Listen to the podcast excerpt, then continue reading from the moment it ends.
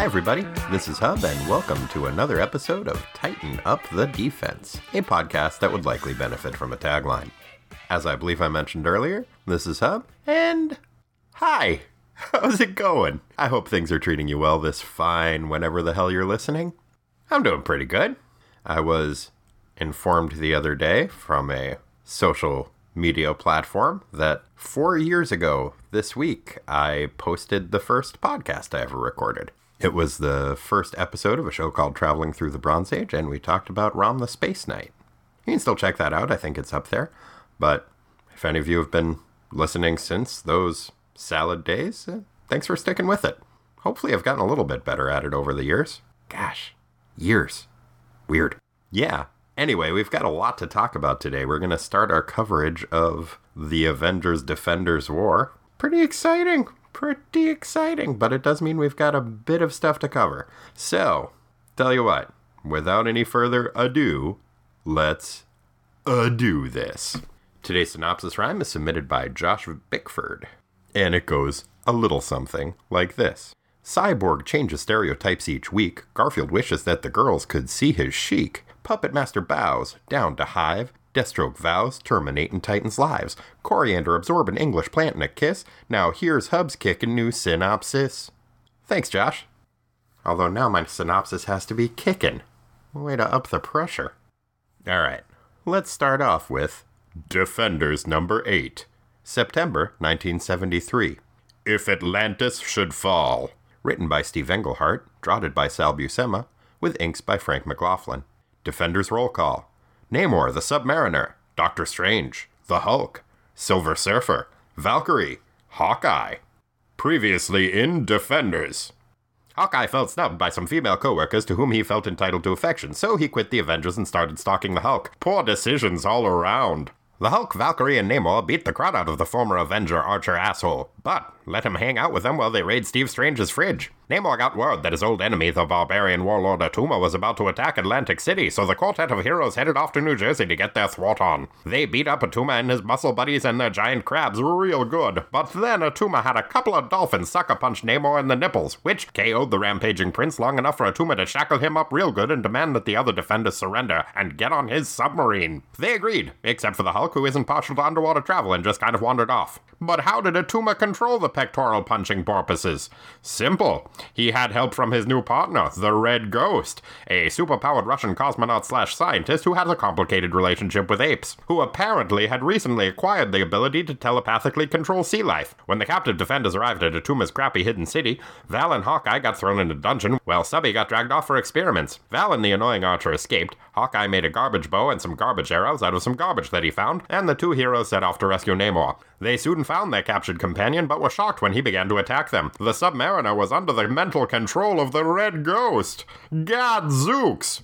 Will Hawkeye's hastily constructed garbage arrows be a match for the avenging Atlantean sea strength and limbs? Will the Hulk have a change of heart and rescue his non teammates? And will I get to use the phrase, it's not Attuma, in reference to Namor's nefarious nemesis? Stay tuned to find out.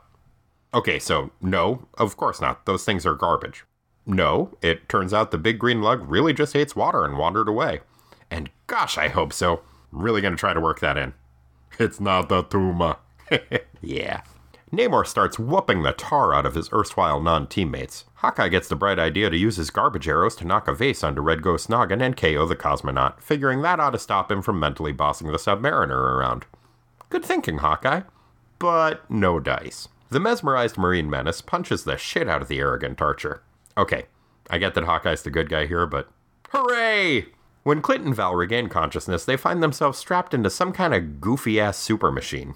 The Red Ghost explains that Clint's plan failed because the Soviet supervillain wasn't exerting mind control using his brain, he was using cosmic rays. Okay, that's. You know what? Never mind. Sure. He was telepathically commanding Namor without using his mind. Why not? The ghost goes ahead and turns on the giant machine and is now mind controlling Hawkeye and Val, but, you know, not using his mind. Two weeks later, back at Steve Strange's Sanctum Sanctorum, Steve is pretty stoked because he thinks he may have finally had a breakthrough in his efforts to de-statuify his buddy the Black Knight. He sends out a mental summons to all his Defenders buddies to meet up at his place so he can inform them of what a good, good magic boy he is. When only the Hulk and Silver Surfer show up, Steve is concerned. He implores his guest to help him solve the mystery of why nobody came to his party. Surfer makes the excellent point of, um, because they're grown ups and maybe they didn't want to, which surprisingly seems to satisfy Strange, until Hulk interjects that he knows where the missing defenders are. Steve and the Surfer demand that Hulk tell them the whereabouts of their absent chums, but Hulk is like, nah, you know what? Fuck you guys, I'm leaving. This appears to be unacceptable to the Hulk's Chrome companion, who makes the seemingly suicidal decision to try to put the Hulk in a headlock. What? Look, Norrin, I know you're all cosmic and shit, and that's great, but this dude has literally punched a planet apart. Making like you're his older brother about to give him a noogie is a very questionable move at best. Fortunately, Norrin is saved from the repercussions of his actions by Steve using his powers to put Hulk in a trance. The hypnotized Hulk informs his frenemies of his role in the previous issue, and supplies them with the invaluable information that the absent allies are probably underwater somewhere. Wow. That is super helpful.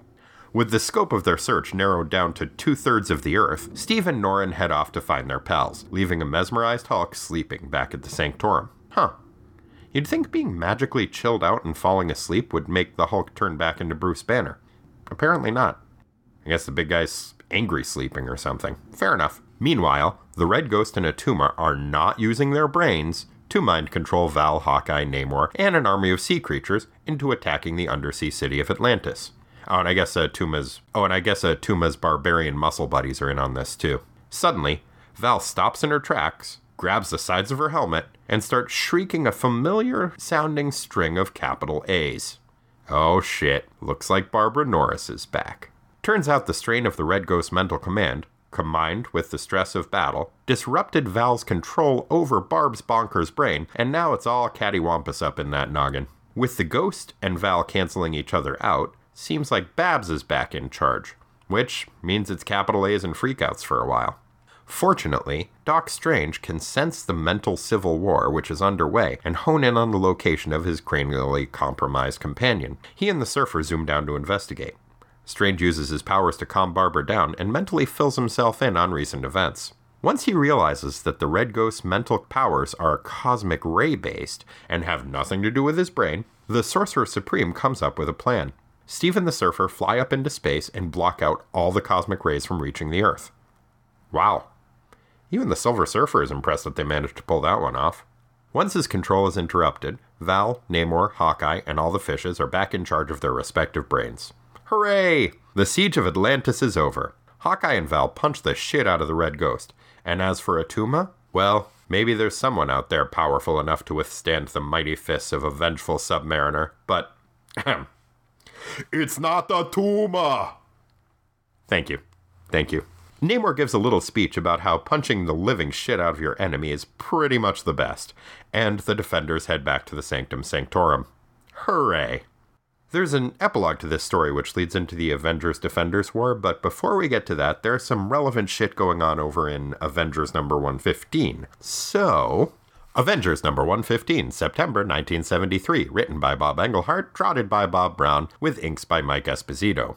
Below us, the battle. Avengers roll call.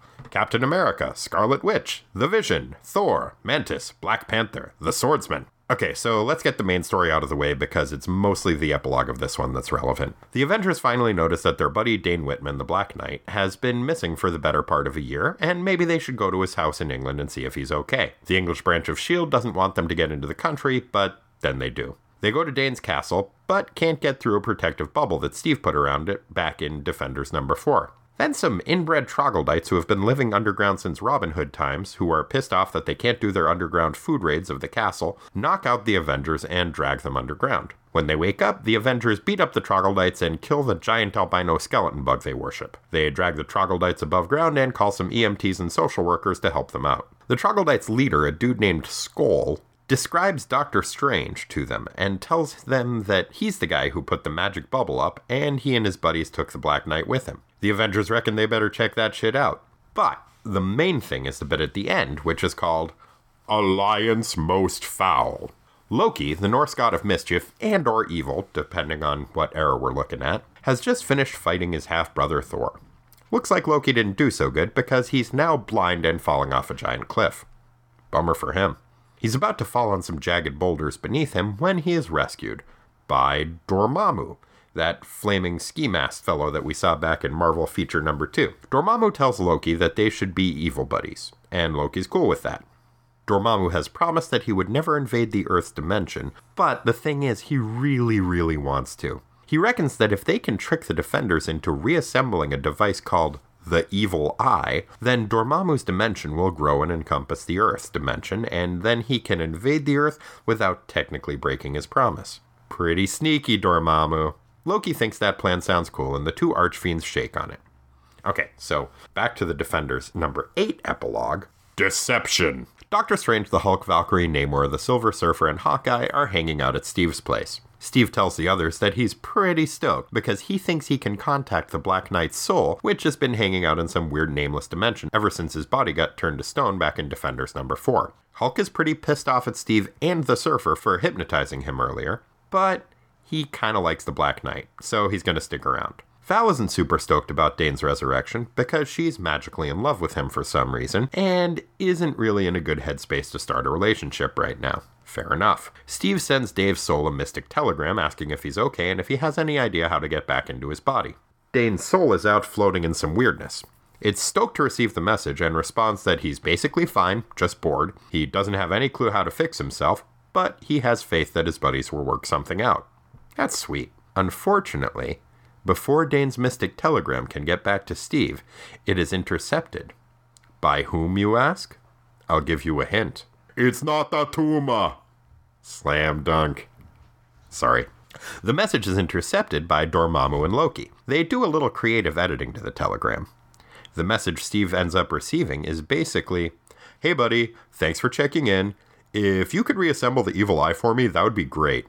Pretty sure that that'll pop me right back into my body. Thanks, your pal, the Black Knight's soul. Well, that's enough for Steve and his buddies. They're off to reassemble the evil eye. Sure hope no Avengers try to hassle them about it. Why, that could spark an all out Avengers Defenders war. To be continued. it's not the Tuma. Classic. And joining us once again is my good for many things brother, Corey. Corey, how are you doing? I'm well. How are you? Ah! Oh, your inner B- Babs Norris is it's come to true. reside. Nah, I'm just kidding. I'm doing good. Oh, good. Yeah, That's a relief. thank you. So, what'd you think? Uh, squids, porpoises. Uh, it was fun. It was fun. I think especially after the last Teen Titans issue, it was nice I felt like I could breathe a little bit in this issue. You know, like things are spaced out a little bit more, the dialogue isn't so densely packed. We're back in the Defenders and it feels good to be there and this was just kind of goofy fun. Mm-hmm. And then we get an interesting setup for the coming crossover event. Yes. So I think the way I'm going to structure this is we'll cover the Defender story that is the continuation of the story we read last issue, and then go really briefly over the Avengers 115. Mm-hmm. And then talk about the lead into the Avengers Defenders War that we see setting up in the epilogue of both of those comic books. Okay. Sound good? Sure. Okay, so Defenders number eight, pretty good. Pretty good indeed. Pretty Yeah. good. Yeah. Well, what was your favorite part? My favorite part? Yeah, I liked it when the red ghost got punched out pretty good. him getting punched out was great. Attuma getting punched the fuck out was both satisfying and kind of anticlimactic. Mm-hmm. But yeah, no, there were some great punch outs. Yeah, the red ghost getting his like, what happened? And then his face after the punch out scene, like Oh, just boy. utter like hatred and disappointment, like the really twisted, ugly little face. Man, yeah, I love the red ghost so much. I'm so glad he's in this comic book. Yeah, I mean he's a real piece of shit, obviously. Yeah, so let's just kind of go through the story a little bit. Sure. starts off. Yeah, Namor is having to fight with with Val and Hawkeye, and I love the amount of derision everyone treats Hawkeye with. It's they really. It feels earned with what a dick we saw that he was last issue. So yeah, having Namor be like, I'm not even gonna bother punching him out because he's nothing. Mm-hmm. He's not worth my princely Princely. might, my princely sinews. But Namor is clearly under mind control because once again, several hairs on his head are askew. And he has a crazed look in his eye. and like is making Jack Kirby style strangle hands at mm-hmm. everyone. But I feel like mind control is something that comes up in the Marvel universe that everyone must have their own little tells for when they're mind controlled. And I think it's helpful if people can know them. So I made up a little mnemonic device so you can help figure out when Namor is being mind controlled. It's a relief. What is it? Okay. Hair's in place. Regal grace. Hair's askew. That's not you. Very good. Thank you. So now we can tell mm-hmm. when that's not Namor. Hair's askew. That's not you. And clearly that is not Namor. So yeah, he pretty much mops the floor with Valkyrie and Hawkeye. And Hawkeye's fucking. What did I say last issue? Those arrows are garbage. Yeah. He, even he knows that they're garbage. Like you can't make new arrows out of old beds in like a minute and expect them to be any good. He does a very clever thing, though. He knocks over a vase. Well, it seemed really clever until it did not work. Right. It was a good shot. It, it was a good shot. But even he says like I don't trust my like these might kill somebody or they might have no effect at all, so I'm not going to bother, but I think I can use them to knock over a vase. Yeah. Conversely, while the red ghost is distracted, he could have just snuck up on him and hit him over the head with something. Sure. But he's got that weird bow fetish thing that I think he just kind of needs to have it like as a totem. Mm-hmm. Like like if somebody's like having an acid trip and they just have to carry like a can of ham chowder around with them because they found it at the beginning of the night. Like you know, one of those. Sure. It sounds like there's probably. Is that not a universal, uh, common experience that everyone can relate to? I have not heard of it universally. I'm pretty sure it's one of the four stories Is ham that are told. a stranger comes to town. Uh-huh. Hero goes on a journey. Okay. Um, somebody experiments with psychedelics and has to carry a uh, can of ham chowder around with them all night to feel safe. Okay. And um, man versus nature. Sure. Okay. That's the big four, right? So ham chowder is the thing? I think so. It's probably clam chowder and you just couldn't read it. I, okay. I don't know why we're putting names on this. Nobody ever said this was about me. It's not Oh. about me. It's just a common trope. Yeah. Yeah. Yeah, the trope guy couldn't. Yeah, the trope guy apparently. It was troping hard. Pretty sure it was ham. Anyway, um, The bow is his ham chowder. yeah, the bow is totally his ham chowder. Got it. Stupid fucking Hawkeye. But he gets punched down and his apparently in his sleep just keeps screaming, Why? Why? Which It's the best thing he did all issue. it really is. It, it is absolutely the best thing he does all issue. Is that as he is unconscious, he just keeps shrieking why enough that the red ghost is like, Okay, I'm gonna wake you up just to explain things to you. First of all, I'm a supervillain, so I need to explain things to my captured heroes anyway. But also, I'm so tired of that. yeah. Although, I will say, in his defense, and this is probably the only time I'll defend him, Hawkeye raises a good point. Why didn't him being unconscious deter his ability to mind control people? Cosmic waves, man. Yeah, that doesn't make any goddamn sense. Either way, like, okay, cosmic rays are the way that his powers work, but he wasn't using his brain to mind control people. That doesn't make any sense. That while he's unconscious, he's still able to tell Namor to punch people out. You may have exposed a flaw. Either that or it's like once he sets his bad plan in motion, Then it's just people just It's on they- They autopilot. just go with it. Yeah. Yeah. Like maybe beforehand he was like, "Okay, I'm giving you I'm giving you these commands." And so okay, the command is still in place mm-hmm. unless it is counteracted. Yeah. It's really weird and it's confusing to me. I it, when he gives his explanation, it's like I wasn't mind controlling him with my brain. I was mind controlling him with cosmic rays. It's like, well, your brain was at least peripherally involved in that, But at the same time, he's winds up mind controlling a whole army of people. and porpoises, Y- yeah, s- not just people. porpoises, whales, everything. As a matter of fact, not people. I don't think. No, he has an army of, or what are they? Those are those are Attuma's buddies that don't need mind control. They're There's the scene where he says, "Oh, is he talking to the animals?" Where he's like, "Go forth, mindless warriors," and like, oh, see, no, I up. I can see the confusion. I think the mindless warriors are he's just calling them dummies. I don't think he's mind controlling those guys. I think those are just Attuma's muscle friends. oh, I thought he was in control of the whole show. He might be performing as though he is, but I'm pretty sure those are just Attuma's muscle buddies who are just big dummies. So yeah, but my point was that if there's that much going on, well, okay, take the muscle buddies out of it. He's still got all of the sea life. Sure.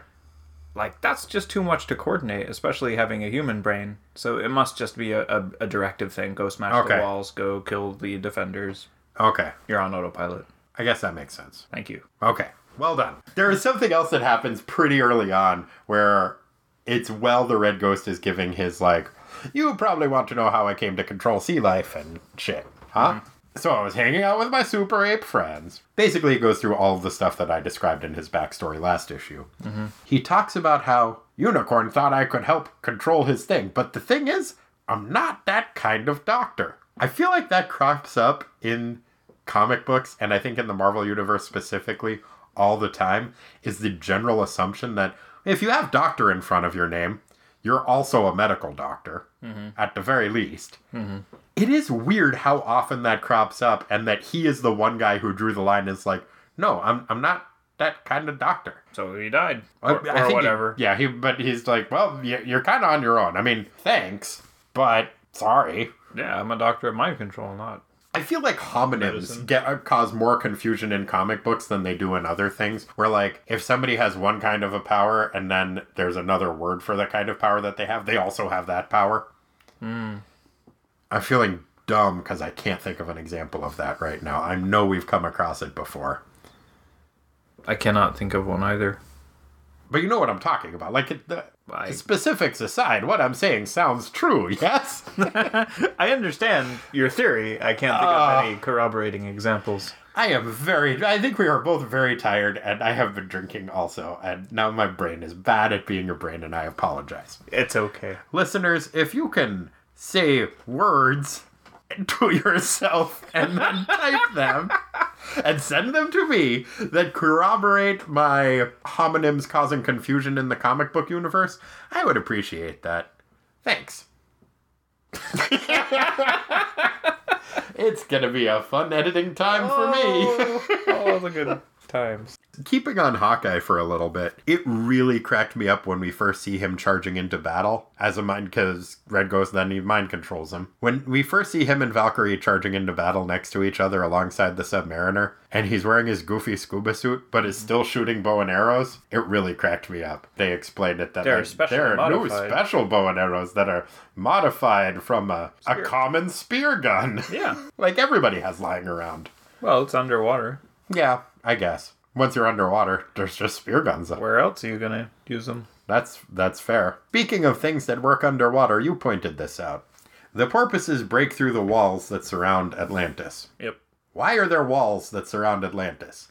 I just was like, well, I'm pretty sure it's a dome. We looked at the pa- pictures. We checked the tape. No dome. No dome. It's, I- they just built like a retaining wall around a city that operates very much in three dimensions. Everybody could just swim over that wall. That wall serves no function. That was my confusion as well. Also, I seem to remember Atlantis being depicted with a dome most times. Yeah, that certainly doesn't seem to be the case in the illustrations in this issue. Yeah. Also, I don't know why it would have a dome around it. I'm like, I mean, I guess you would need one as protection. Those porpoises out. Yeah, but I mean, everybody's got sea strength and shit these days. You could do that with like a net or like a cage, like the old cages they used to use for uh, steel cage matches. You just like build that around there. You save so much money on supplies. Yeah. Everybody breathes water and has sea strength and limbs under there. Mm-hmm. Why the fuck would you have a dome? I don't know. That was a bad plan. Sure. Well, there isn't one, so no problem. Yeah, good point. Thanks. But why have a wall? Yeah. It seems like I- I'm trying to think what that would keep out, and nothing is leaping to mind. Nothing, really. Yeah. Not underwater. Uh, It would keep out about as much as building a barrier that surrounds the entire Earth, but apparently only in a ring around the equator, would keep out cosmic rays, which comes up later in the issue, which was like, what the fuck, dude? That's not how cosmic barriers work. I thought it was a whole bubble around the Earth, and the the ring was just like a highlight. Let's take a look at that. Because I very much got the impression that it just looks like a ring of Saturn that's around the world. And I didn't get how that was keeping jack shit out. No, they just made a ring around the world. That's not going to keep cosmic radiation out. Well, it worked. Touche. I guess cosmic radiation must be coming from a very isolated source. Maybe that panel is like a still photo of something else that's there's a lot going on. Like it's a a frame in a time lapse. Corey. Like the ring is like whoosh, like spinning around like crazy, really fast, keeping the rays out. Corey, I probably should have asked you this earlier. Uh huh. Why are you carrying around that can of ham chowder? Oh damn! Corey. They're not gonna go well from now on. Speaking of crazy, guess who's back? Barbara Norris. Briefly, at least, yes. I was kind of excited when I saw that long string of capital A's. yeah, poor. This seems like this is something that is set up to be a continuing adventure in her identity. Man, poor lady. Talk about bad trips, though, too. Like coming back into a body wearing a undersea helmet engaged Oh, no in kidding. full-on battle with giant squids flying Yeah, around with- creepy guys. Yeah, Atlanteans. Dang. Barbara Norris is unprepared for that. Although, maybe, I don't know, like, don't know what kind of a cult that worships the Nameless One she had been really involved with. I, I hear evil cult and that worships the Nameless One. Mm-hmm. Seems pretty Lovecraftian. Mm-hmm. Maybe she's more comfortable surrounded by tentacles and shit. Maybe, but Doesn't appear to doesn't be the seem case. to pan out Yeah. that way. Yeah, I guess you're right. Yeah, because she is freaked the fuck out. We also get Doctor Strange comes home from his latest adventure, which was over over in Marvel Premiere, and he basically shows up and is like, "Clea, Wong, good news! My old teacher died, and that makes me more powerful." Oh yeah, he did kind of say that. He didn't. I mean, he didn't technically say good news, but he seems very excited to be like, "Well, I've got all this new power now, so I think I can free the Black Knight, maybe." Yeah. but very casually drops my recently departed mentor. Yeah, I didn't realize that that meant he was dead. Maybe he just went on a trip, you thought? Yeah. When he said departed? Good point. I don't know. They're all dimensional, extra dimensional folks. I, maybe he departed the dimension for a different one. That's one way to put it, Corey. That's beautiful. He's at peace now. He's in a better place. He's in a better dimension Yeah. now. Yeah, I, I thought that was kind of weird. So Doctor Strange then is like, I want to share the good news with my buddies. I mm-hmm. want to share the good news that I'm more powerful now that the Ancient One died. Where's my party friend? Where, where are all my backup dancers? I shall send for them.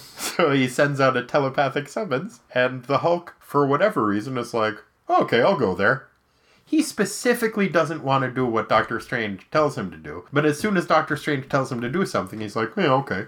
The Hulk has some weird default settings. It is weird because he goes there, and then once he's there, he's He's just like, completely non he's like, cooperative. ah, stupid mu- uh, musician. why should why should I do anything? He tells me, stupid magician. yeah. And Silver Surfer, He makes a bad decision. he I, makes I felt like a few different bad. He makes some weird decisions than a bad one. Because immediately he's like, "I'm sorry you can't find Namor and Val, but they're their own people. Leave them the fuck alone." And Doctor Strange is like, "Well, yeah, I guess you, I guess you're right. wow, they're probably fine. Yeah, they're probably fine. Anyway, I should probably free the Black Knight." And Silver Surfer says something along the lines of, Well, I don't really know the Black Knight and I've never fought alongside him, but we are fellow beings, so I'm interested in this. Mm-hmm. Do you know how many fucking beings there are out there, Silver Surfer? It's like a lot, man. There's a lot. A whole lot of them. Seems weird that you're that concerned about this particular one who you haven't met when there are many other ones that you haven't met. But good for him. He's being noble. Then Hulk pipes up and is like, oh yeah, Hulk knows where they are. Tells him nothing. I started to say he tells him where they are, but he doesn't at all. He's like, oh yeah, Hulk knows where they are. And they're like, oh, well, where are they? It's like, shut up, I hate you. I'm leaving. Bah. Bah. Yeah. And then Silver Surfer makes, yeah, what you described as a bad decision, which I would agree. He decides, well, I'm not invested in this any in any way, but it's headlock time. Yeah. It's just the Hulk. It's just the Hulk. I'll just wrong? grab him around the neck like a fucking moron. And Hulk feels understandably betrayed by this because the Silver Surfer had been the one dude who was pretty cool with him. Mm-hmm. Boy, I probably say this a lot, but it's a bad day to be the Hulk. Yeah. So they find out where Namor and Valkyrie are. They go, they rescue him. Doc Strange's reassuring face suddenly snaps Val out of her insanity. Nice trick. Yeah. Was it his face or was that before they wrapped the Earth in the prophylactic layer of anti-cosmic wave? I think that was before they put a ring around the world. Oh, Let's take a look. because even though his face was reassuring. It was still all distorted with crazy. It was distorted, Stuff. but she was still cool with it. He wasn't looking quite as Picasso-y as the Atlanteans, who she saw as monstrous beasts. Oh yeah, you're right. He's got a kind of trippy looking face, but as soon as she starts flipping out and turning into Barbara Norris, then he's like, oh shit, I can sense them. Because I guess he can read everyone's minds now, which is creepy. I didn't know that was a thing. So he sees her. Once more, she turns. Once more, her throat constricts as she prepares to scream that throat raw. Ah! Oh. But the image her bewildered brain records, though decidedly distorted, is neither menacing nor monstrous. It contains only concern for her. And then he can tell what's going on in her brain. It is weird that, I guess maybe because it happened longer ago now, because before, I mean, he probably looked at her and was very concerned before, and it didn't have any kind of a soporific effect on her. But now she quits with the capital A's, calms down a little bit. He and Silver Surfer head out and throw a condom over the earth. Mm-hmm. And everything's right as rain. Yeah. there is a weird moment where the Silver Surfer is kind of freaked out at how powerful Doctor Strange is. Frankly, a little afraid of you, A- A, little bit, man. I mean, that is a very telling moment. I guess having now absorbed all of the Ancient One's powers. Mm-hmm. Damn, he must be very, very powerful because Silver Surfer is a dude who was the Herald of Galactus, had really given over entire planets to planetary wide genocide before, is an incredibly powerful dude, and he's like, dude, you're crazy strong now. Very telling. Yeah, And it leads to a nice moment of dialogue betwixt the two. Indeed. Is there anything else in the main story you wanted to go over? Just getting back to Hulkster, one thing Yeah. makes me think of Hulk Hogan. When I say that. Understandably so. I actually found a comic book recently in which the Hulk fights Hulk Hogan. What? Yeah, it was a Peter David short that was in Marvel Comics Presents, I think, number 45. Brad, who does our outro music uh, with Sticks Downey, stumbled across notice of it and sent me, like, hey, do you have this? And I was like, no, but I'm gonna get it. Hmm. It's when the Hulk was the Grey Hulk and he gets pissed that somebody else is using the Hulk name. and so he just shows up in a wrestling ring and pounds the shit out of Hulk Hogan. And it's a really fun little story. That sounds like a delight. I, it kind of is. But you had a question about the other Hulkster. It was more so an observation that I felt led, you know, even more charm to his character, er, or, or lent, which is that he doesn't have any concept of time. Yeah. I was like, that's actually kind of awesome. It is. He also doesn't have, as written by Englehart. I'm. Tr- I keep trying to make his speech fit some kind of grammatical pattern, but it's so haphazard when he speaks in the first person, the third person, when he's capable of using me, and when it's just Hulk. And it's there's no rhyme or reason to it. It drives me fucking crazy. Yeah. I feel like there has to be like a Hulk to English like translator that you could just like run a sentence through and make it into Hulk talk. But It's a good idea. Thank you. Get on it, science. Science, I assume you're a listener to our program. you want to talk about uh, Avengers 115 a little bit? Yes. What'd you think of that story? Troglodytes. Yeah, that was really fun. Mm-hmm. I liked it. I liked that it was a follow up to an old Defender story, kind of. Hmm. We see what's happening in the Black Knight's castle. It's weird to me that the Avengers are like, we haven't heard from that guy in like nine months. Maybe we should find out where he is since he's a member of our team. Mm-hmm. And I liked at the beginning, they're like, okay, I know you're the Avengers, but this dude is banned from our country because he's an international criminal, and you don't all have visas. You can't just come here. And I was like, oh, that's a nice moment. And then immediately the other Avengers are like, uh, yes, but we can, right? And they're like, yeah, yeah, okay, you can. Captain America, too, is like, oh, it's the Brits again. They're such jerks, but let's let them on and see what they have to say. yeah. Or he said something like, "Eh, they're so, Pretty much. so abrupt.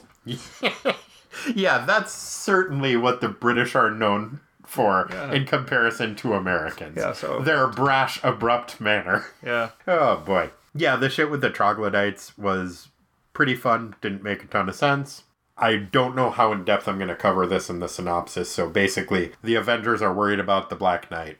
They go to his castle in England. They find that it's all sealed up real good, like Doctor Strange sealed it up. They run into a wall. They run into the Doctor Strange barrier that he put around it to keep anybody from fucking with it while he tries to fix the Black Knight mm-hmm. so that nobody else gets stuck in the other mystical realm mm-hmm. uh, where, you know, assholes are going to throw you in jail and turn your buddies into statues. Mm-hmm. But they find that, as I suspect happens pretty commonly, Doctor Strange's spell had some unforeseen consequences. There had been some weird troglodytes who were living underground since, I don't know, Robin Hood times? Yeah, Sheriff of Nottingham. Yeah, Robin Hood times. Yep. Yeah, they were poaching in the forest, and the king was like, You can't poach in the forest. Or they're like, Fine, we'll go live in a tunnel forever. Is that what you want? And then they did for a thousand years mm-hmm. and made regular raids. Like they dug into the Black Knight's castle and just would poke around and take his stuff, and mm-hmm. he never noticed. Yep. But then when the barrier comes up, they can't, so they start just knocking people out and tying them up and feeding them to weird god bugs that they found underground. Yeah, pretty much. Yeah, and their leader's a dude named Skull. The Avengers have a tough go of it, but then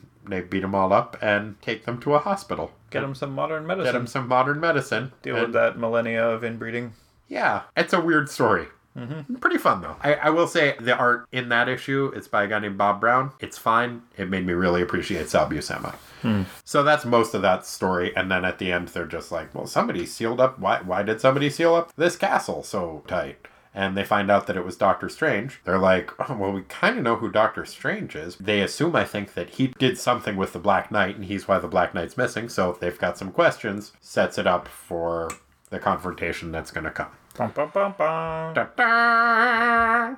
Were there any of the Avengers that you were unfamiliar with coming into it? Because we got Captain America, Iron Man, Thor, Scarlet Witch, The Vision, The Swordsman, and Mantis. Mantis and the Swordsman. I was Okay. familiar with. Swordsman was a reformed villain. He started off being a real asshole. He was actually, I think, the guy who got Hawkeye into a life of crime initially. Oh. Because Hawkeye's deal is he was a thief, was part of a crime circus. Really? Man, there's so many crime circuses. Yeah, it's a thing. But yeah, no, it's a it's a total thing, and it's one of my favorite things. That is a thing, is crime circuses. Just don't go to one. Yeah. Oh no, I'm not going to any goddamn circuses ever. Especially if they have albino monkeys Oh man. or. Well, it's not a it's not a monkey. It's an ape. It's a That's albino baboon. It's an ape. You're right. Albino baboon. I'm sorry. Don't let the red ghost hear you say that. One of his best friends is a baboon. Not anymore. Yeah, that's true. That baboon turned on him. He probably called them monkeys. Mm-hmm. So watch it. and yeah, it's consider it watched. they were old buddies from the crime circus. Swordsman was kind of his mentor. And then when Hawkeye was like, you know what? I think it's cool to fight crime. Then they had a bit of a falling out, and Swordsman was a real asshole. But then he was kind of like hit rock bottom and was drinking in a bar in Vietnam, and he met Mantis, who is a woman of mystery. She is half German, half Vietnamese, but was raised in a alien cult that thinks that she's the celestial mother and she's real good at being kind of an avatar of Steve Englehart's understanding of Asian culture. so, which is to say, she's good at martial arts and meditating and can perform extraordinary feats with her mind and anything else quasi Asian that was a trope Shrouded in the in early mystery. 70s. Exactly. Okay. Um, a real Lilith, if Yeah. you will. Only drawn more or less as at least somewhat Asian, unlike Lilith. Does she have antennas, or is that just a part I'm of her not sure about that. I think it's her hair or part of her costume. Tough to tell. I don't know. I think I think costume. I think that may have to do with the religion. The other thing is that she's been mind wiped. So she has all of her training, but then she was sent out in the world to make her way and have adventures. Mm. And she ran into the swordsman mm-hmm. in this bar where it's also I think she may have been working as a prostitute too. Although they couldn't come out and say that in the early 70s. Hmm. I think that in later stories they have that be the case. And she helped him believe in himself and see that he was dope and he should start fighting crime and be a good person. And also, she does kung fu and can maybe meditate and like levitate. Mm-hmm. It seems like she has she has mystic powers that that are shrouded in mystery. Uh, she is uh, inscrutable. Mm. That's her thing. Intriguing. Mm, quite. So that's them. Then we get uh, epilogues. Is Loki huge, or did Dormammu just downscale himself? I think with both of them, their sizes are malleable. I mean, in the Norse myths, Loki is a shape changer mm-hmm. and can be huge or tiny and male or female and any kind of animal that he wants to become. Like, I think he's Fenris the Wolf's dad, but he's the Serpent of Midgard's mom it, it's tough to tell with Loki. And Dormammu, I think, also can be big or like whatever size he wants. It's one of those where Loki's powers are treated so inconsistently that it's very jarring to see him put on the same scale as Dormammu. Mm-hmm. Because I think of Dormammu as being like cosmic level, 100% giant Galactus level threat. Yeah. And Loki's been around so long that he can't really be seen as the monster hero that he sometimes has been. He's more of a like shifty manipulator and stuff. He's the god of mischief or evil or mm-hmm. whatever. Yep. I guess at this point he is world level evil bad guy because we're supposed to see them as peers. Yeah, I don't like him. Yeah, no, he's a shit. You just don't like him because of the ponytail. And those horns. The horns and the ponytail is a bad look, man. I kind of like it. We can talk more about that later, and I suspect that we will. But he's also blind right now. I guess he had some kind of a confrontation. But even within the story, his powers are treated inconsistently because he has been blinded and thrown off a mountain, and it's treated as though it is a dire threat that he's about to be dashed to death on some boulders. Mm-hmm. That doesn't seem like the sort of thing that would fuck with somebody who's going to be Dormammu's partner. yeah. But Dormammu rescues him and says, Hey, will you help me be evil? I heard you were totally evil. So And yeah, Loki's like, Oh, I've Dormammu, I've heard of you. And at first I thought he was just like super shocked, but I think he's just not used to being blind yet. Mm-hmm. And Dormammu's like, Oh, you heard of me? Probably how scary I am, and you think I'm terrifying, right? And Loki's like, Nah, man, I just heard we were a lot alike. And Dormammu's like, All right. And then they're super bad guy buddies. do a little fist bump and Uh huh. yeah. Dormammu has made a deal that he will never try to take over the world, but he found what he thinks is a loophole where there's a device called the Evil Eye, and if it gets reassembled and used, then it will make his realm start getting bigger to the point where it will envelop the whole world and its dimension, and then he won't be invading the earth. He'll just be He won't have to leave his own dimension. he won't have to leave his dimension to invade the Earth, I mm-hmm. guess. Yeah, he can still take over shit. Just That's some high level lawyer ball. well, Doctor Strange says can't leave your dimension. Gonna bring the Earth to you. That's the attitude. Yeah. You've been listening to your Tony Robbins, haven't you? Uh, no. Okay. But yeah, and that's the epilogue that's in the Avengers issue. Then, in the Defenders issue, we see them start to implement their plan. The Defenders all hanging out in Steve Strange's Sanctum Sanctorum. There's a there's definitely a weird Hulk moment where he's just kind of sitting there and quietly stewing about he's thinking Magician and Silverface made Hulk sleep till they came back. Nobody can make Hulk do anything and not get hurt. But Black Knight helped Hulk once, so Hulk will wait to see if the magician can fix him.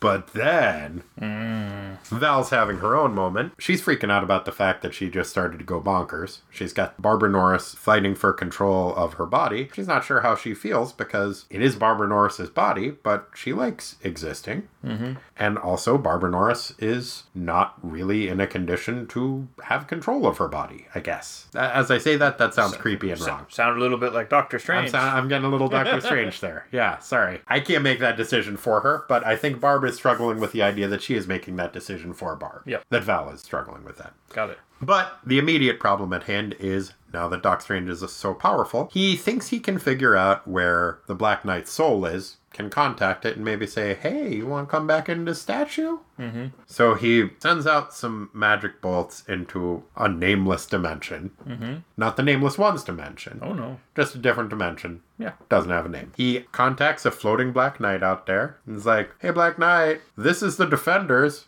Do you hear us? He's uh-huh. like, Yeah, I remember you guys. We met a little bit ago. Hey, Cool, great to hear from you. please rescue me. Come get me. It's really nice to hear from you. Now I know that there's hope. That's good. I'm sure you guys will figure some shit out. I'm not in any pain, but please rescue me. Yeah, because it's boring as fuck out here. Mm-hmm. Not the kind of place you'd want to raise your kids. No, no. In fact, it's cold as hell. This is only tangentially related to that. But I was hanging out at the library the other day because uh, I'm a cool, cool guy. You love reading. Uh huh. I was talking to my friend Kevin, who's a librarian. As we were talking, somebody came up, had a librarian question for him. Her question was this it was a middle aged woman who was asking about the film Space Oddity. Uh, are you familiar with Space Oddity? It features, as she put it, David Bowie. Oh, I was like, Did she just call David Bowie David Bowie? Wow. And she did. I'm wondering if she was only familiar with David Bowie from the beginning of that Parliament song, where he says, I was down south digging on some of y'all's funk. Had some main ingredients, like Doobie Brothers, David Bowie. it was cool. But can you imagine Doobie in your funk? Oh! Oh. W E F U N K, we funk. You think that was really her? They are literally the only two people I have ever heard call David Bowie David Bowie. Okay. Um, it made me wonder if he also thought that he was Southern funk. Hmm. Impossible to tell. Anyway, they're having some trouble rescuing the Black Knight. because on its way back, a couple of no good nicks are like, hey, is that a message between the Black Knight and Doc Strange? Yoink! Yep. Dormammu and Loki. Old Dormammu and Loki, the original bad boys, are out there eavesdropping. Mm-hmm. They put a whammy on the mystical walkie-talkie that Dane and Steve are working on, mm-hmm. and they insert just just a their own little touch on the message. Mm-hmm. Still sounds like Dane, but has the beginning of his message, the end of his message, but then they're like, "So if you guys could find the evil eye, I found that out here, and uh, seems seems like that'd be a good way to fix me." That message gets back to the, to the defenders, and they're like, all right, guess we gotta find the magic eye. Pretty sneaky. Very sneaky. There is also a moment at the end. Silver Surfer's just like, well, I know about the evil eye. First of all, correct me if I'm wrong, but evil, yes? Also, Reed Richards said that the Human Torch told him that it was all smashed up and wouldn't work anymore. Hawkeye says, maybe so, Nickel Plate, but if someone hanging out in a nameless dimension says it's around, this Earthbound boy ain't gonna argue. No, Hawkeye! Hmm. There are so many beings in nameless dimensions. They're not necessarily right just because they're in a nameless dimension. Bad logic. It's terrible logic, and Hawkeye is terrible. He did a bad job. He's a bad job. He is, Don't like he him. is a bad. He's a bad job. Very bad. Boo. you ready to get into the minutia? Yeah. All right, let's do this shit. Uh huh.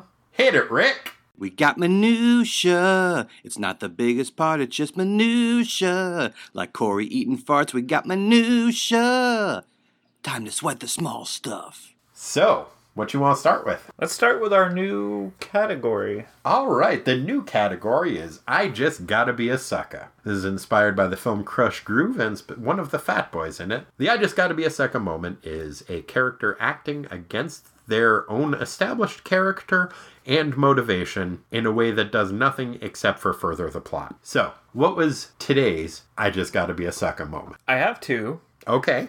One that I think actually meets the criteria, and another one that only meets about half the criteria. Okay. But I like it better. Okay, well, let's go with the first one. The first one is when Hulk is summoned by Doctor Strange, and Doctor Strange's face shows up and is like, "Everybody come to my house," and Hulk's like, "Okay," Okay. because Yeah, he has to do that to move it forward. But like, and There's no reason that he would. I completely agree.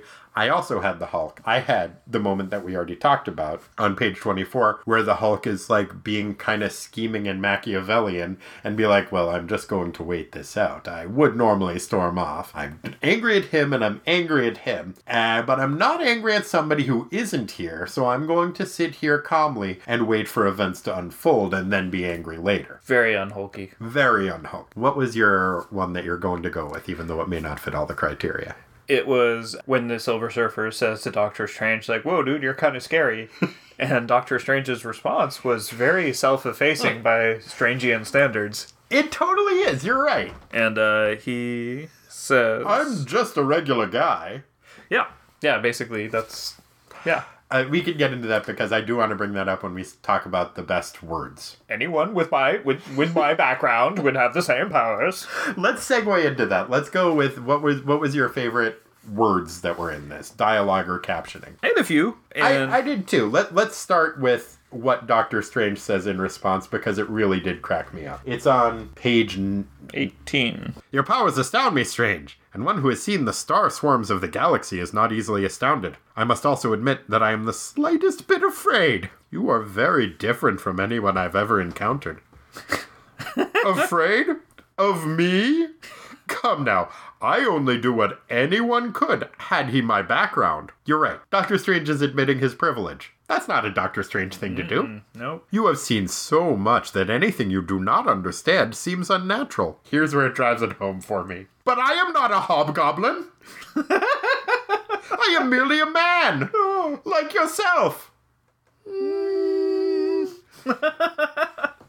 Dude's a fucking hood ornament with Yeah. cosmic powers from another planet. Not merely a man. Not merely a man. Yeah, I loved that. Uh, what were some other words that you enjoyed? I liked it when Hulk on page nine says, Bah! Why should I do anything stupid musician wants? I keep saying Keep calling him a stupid musician. I know. There's, I don't know where that's coming from. I, I don't either. Did Yeah. somebody take out an acoustic guitar recently? Bah! Why should he do anything that dumb magician wants? That's what Hulk says. Yeah. Cracked me up. That's fair. I, I liked that too. I also had the Silver Surfer exclaiming, By the head of my father! That must be the fabled Atlantis!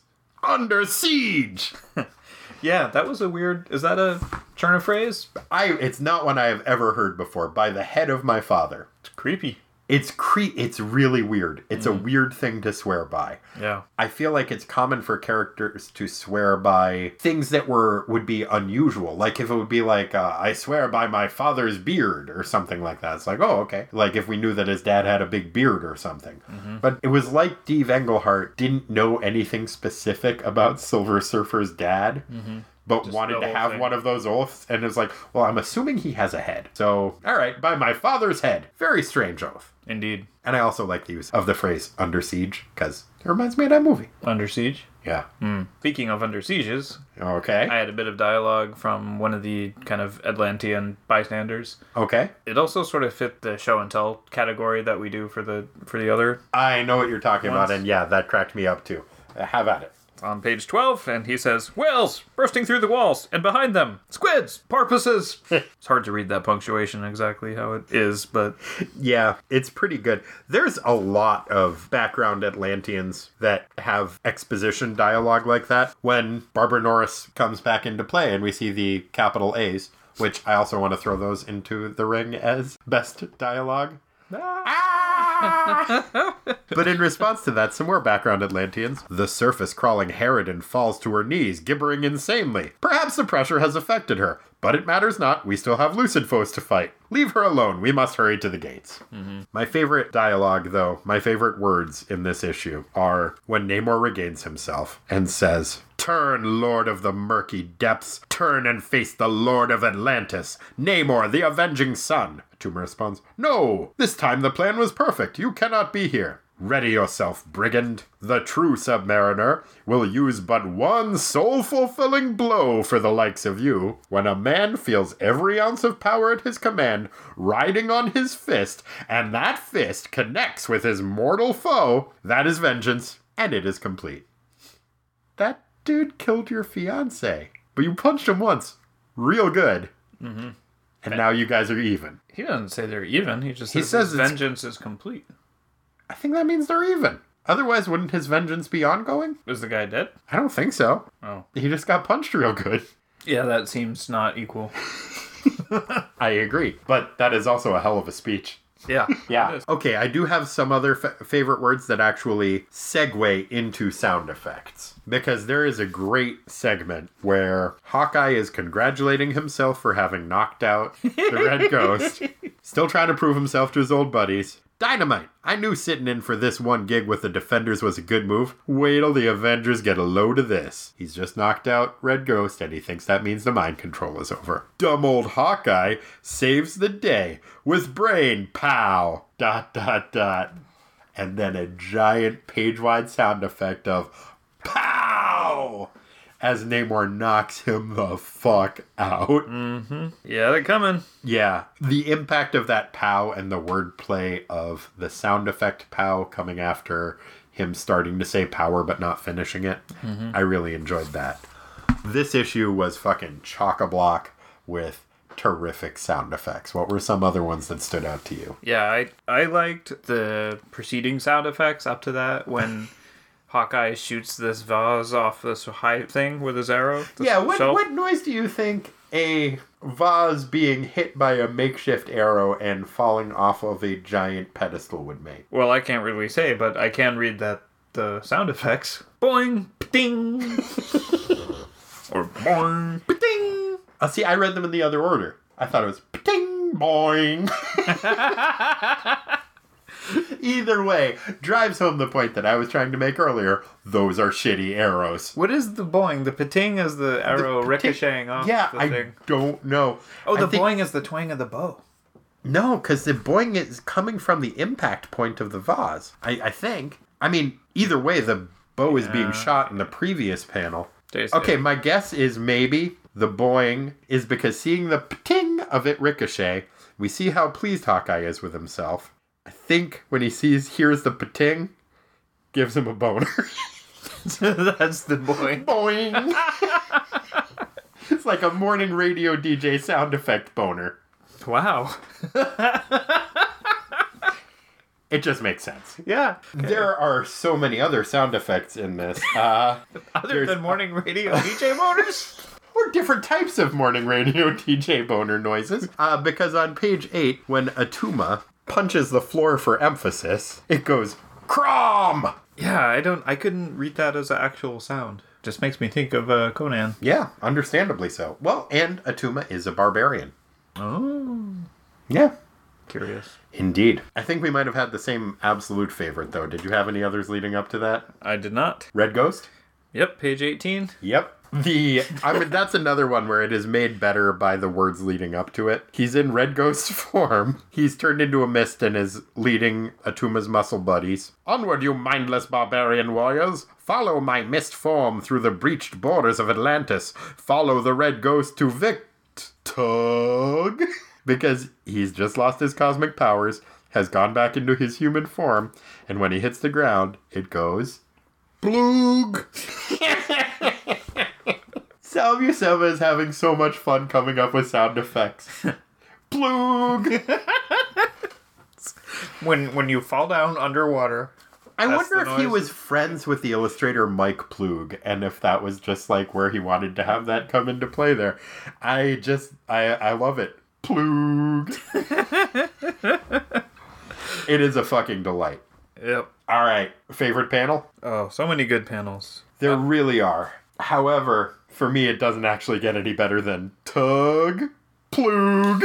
Yeah, I actually. That, that is actually my foot choice for favorite panel is the red ghost making a face plant as the sound effect says tug plug Yeah, I had that one also, and the runner-up for me was was we actually talked about this before, and it's Hawkeye getting knocked out by by The- Namor on page three. the, pow yeah, that's yeah it's super graphic. really fun yeah i also i enjoyed seeing the silver surfer try to put hulk in a headlock and the hulk having none of it but for me it's tug plug Tug plug all the way.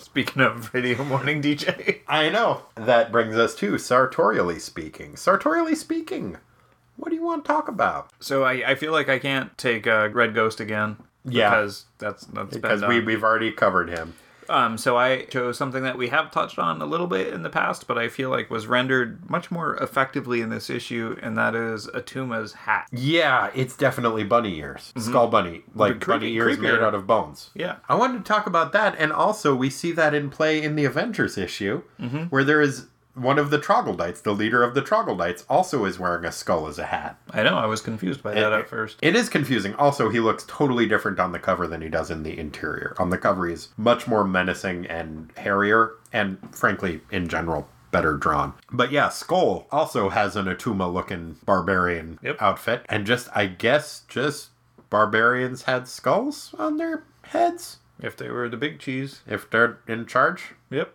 Yeah, it's kind of weird. Also, we talked about Loki's look. I kind of like Loki's look, and you really hate Loki's look. I do. He's got these giant recursive horns that I think are really weird. It's just such a weird look. I can't even say if it's good or bad. So He's got that tiny, thin little ponytail coming out. Stupid ponytail. It is a stupid ponytail, but I love it. And I love that it's counterbalanced. I think he needs to have it, though, or else those horns are going to make him fall over. Anytime that guy goes anywhere, he's got to be bumping into shit with those horns. It is All crazy impractical. yeah. Yeah, that he can assume any form and is a trickster god, but in his default setting. Like when he's at home, whenever he opens a cabinet, he's like, God damn it, ah. damn it. Why do I have to make them so pointy? Now they're stuck in the goddamn cabinet door again. I can't get my tea Oh, that's why he's so evil. That's why he's so evil and angry all the time. It's because he can't get at that chamomile. Oh, he needs to mellow out, um, man. He needs that chamomile. Yeah. But the coffee maker's already out on the counter. Yeah. So, So he's just go. mad. Do it up. Just jacked up on the caffeine. Gotta mix in some chamomile. Have that sweet, sweet poor man's speedball. Caffeine followed up by a tea of chamomile. Just whoa, zone out. Don't know, man. I That's think what I the do. booze makes a better dynamic tension with the. Yeah, they're both good. It's all a rich tapestry. That's true. I think that brings us to best defender, worst offender. So, in this issue, who was the best defender? This is not often that I get to say this, but I I think Doc Strange pulled it out. He does a great job. Yep. He saves the day. He shows an uncharacteristic amount of humbleness. Mm-hmm. Yeah, he, he does a really good job until the very end, where he doesn't pick up on. That was very sneaky. Though. And he is being foiled by two, like, world class evil baddies.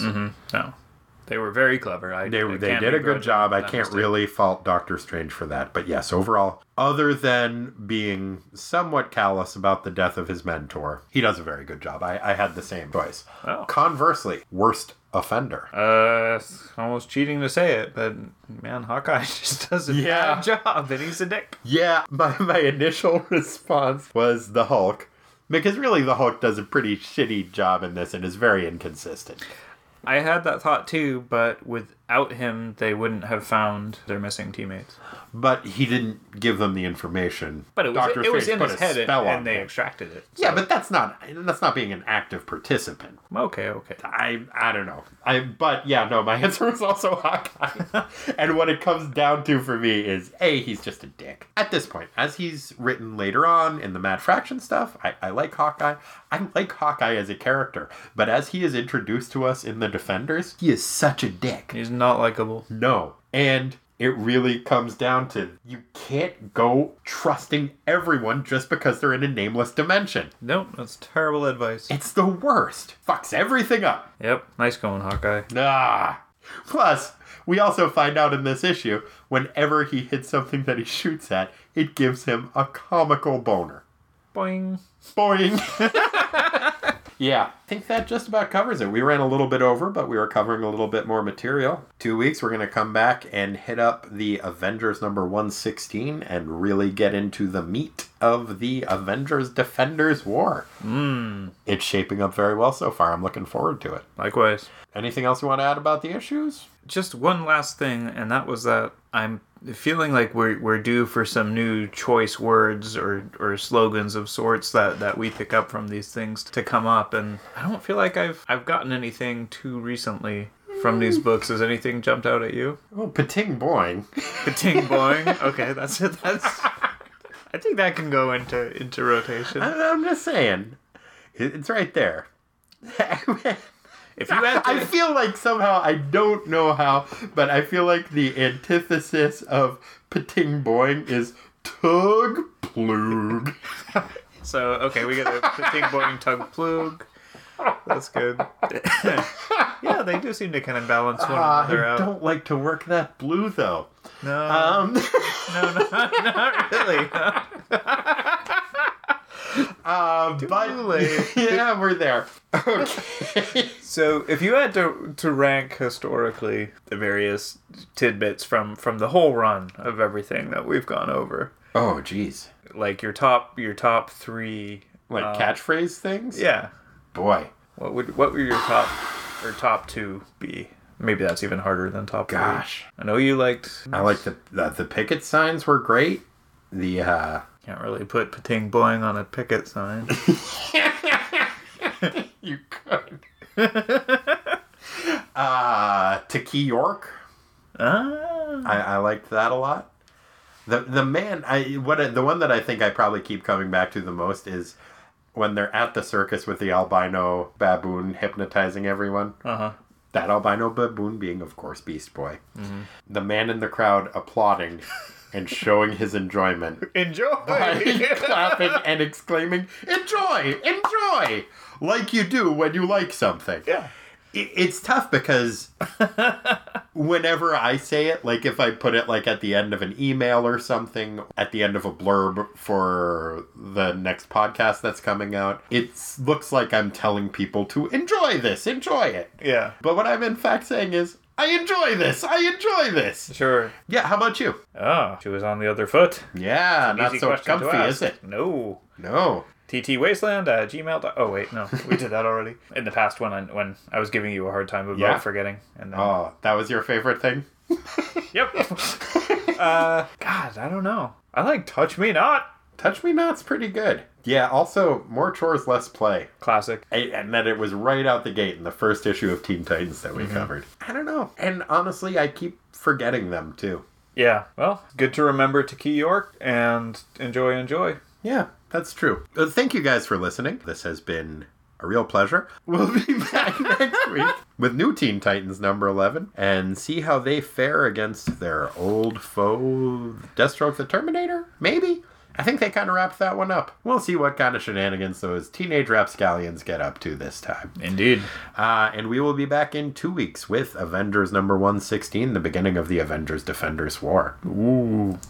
Thanks for listening. Hit us up, ttwasteland at gmail.com, Twitter, Facebook, iTunes reviews. You guys know the drill. And uh, thanks for being rad. Look forward to hearing from you. To Key York, Sure. Pating, Boing, Tug. Plug. Bye. And they know it.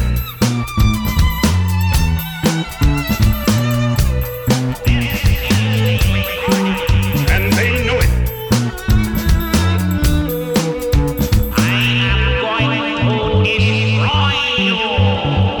Let's go!